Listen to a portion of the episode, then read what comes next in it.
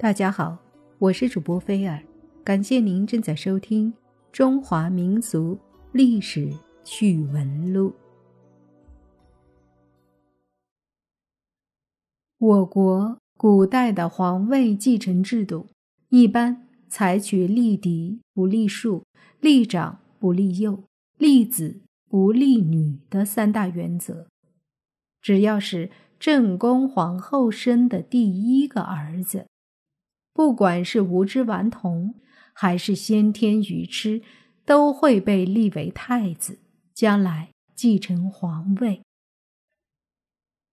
在中国历史上，就出现过一位先天愚痴的皇帝——晋惠帝司马衷。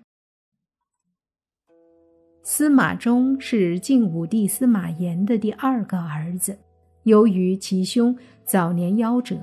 他变成了晋武帝实际上的长子。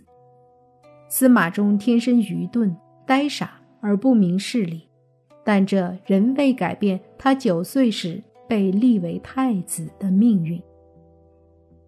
有一天，司马衷在皇宫的御花园游玩，见池塘中青蛙正呱呱的大叫，他便抓住一位侍从的衣襟，问道。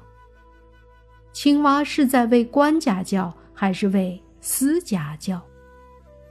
侍从早已熟知如何糊弄这位傻太子，便应道：“青蛙在官家地里时，便为官家叫；在百姓家的地里时，便是为私家叫。”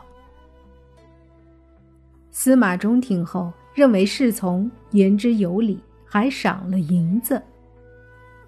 还有一次，晋武帝正在朝堂之上与大臣商议如何救助饥荒的灾民，司马衷走了进来，听了一会儿，吃的笑了。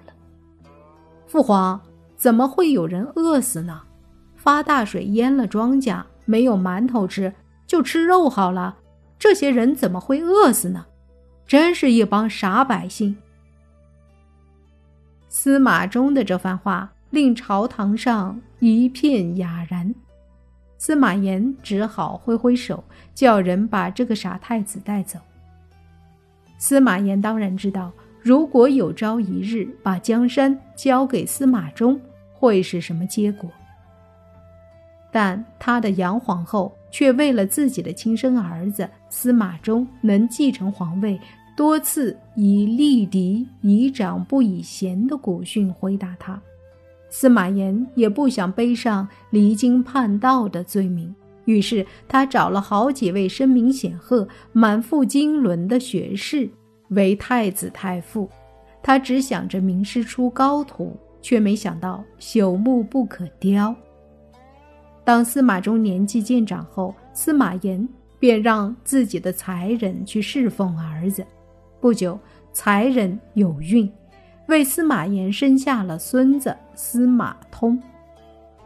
司马衷虽然呆傻，可他的儿子却异常聪慧。有一次宫中失火，司马炎登楼观看，突觉得有一只小手在拉他的衣襟。他低头一看，竟然是孙子司马通。司马炎很惊讶地问：“你为什么拉我衣服？”年仅五岁的司马通机警地回答：“夜间发生突然事故，皇爷爷贵体，应该有所防范才是。进屋吧，别让火光照见人君。”司马炎先惊后喜，惊的是司马通小小年纪竟有如此见识；喜的是儿子虽然呆钝，但孙子聪明伶俐。江山社稷终于有着落了。也许正是司马通的聪慧，才让司马炎下定了决心把皇位传给司马衷。但是司马衷是意会不到这些的。司马炎死后的当天，三十二岁的太子司马衷登上了皇位，为晋惠帝。司马衷并不知道。坐上皇位的重要性，他一如既往的吃喝玩乐，把把治理国家的大权放任他人。当然，他也没有治理天下的意识和才干。从司马衷登基起，天下就陷入了无序的动荡和灾难中，大臣们纷纷投靠握有实权的皇亲国戚，党争与内讧此起彼伏。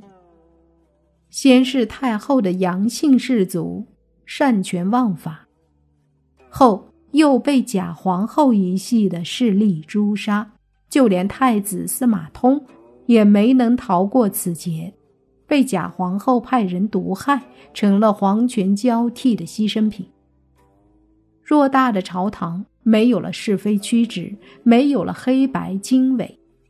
这场皇室宗亲的权力大战一直打了十六年，造成了几十万人的死亡，上百万人流离失所，大片荒芜的土地似乎预示着西晋王朝末日将至。当了十六年糊涂皇帝的司马衷，当然不会知道这场浩劫与他有关。由诸王辗转挟持，形同傀儡，受尽凌辱。在一个寒冷的冬天，他嘴里衔着一块吃了一半的大饼，突然暴亡，终年四十八岁。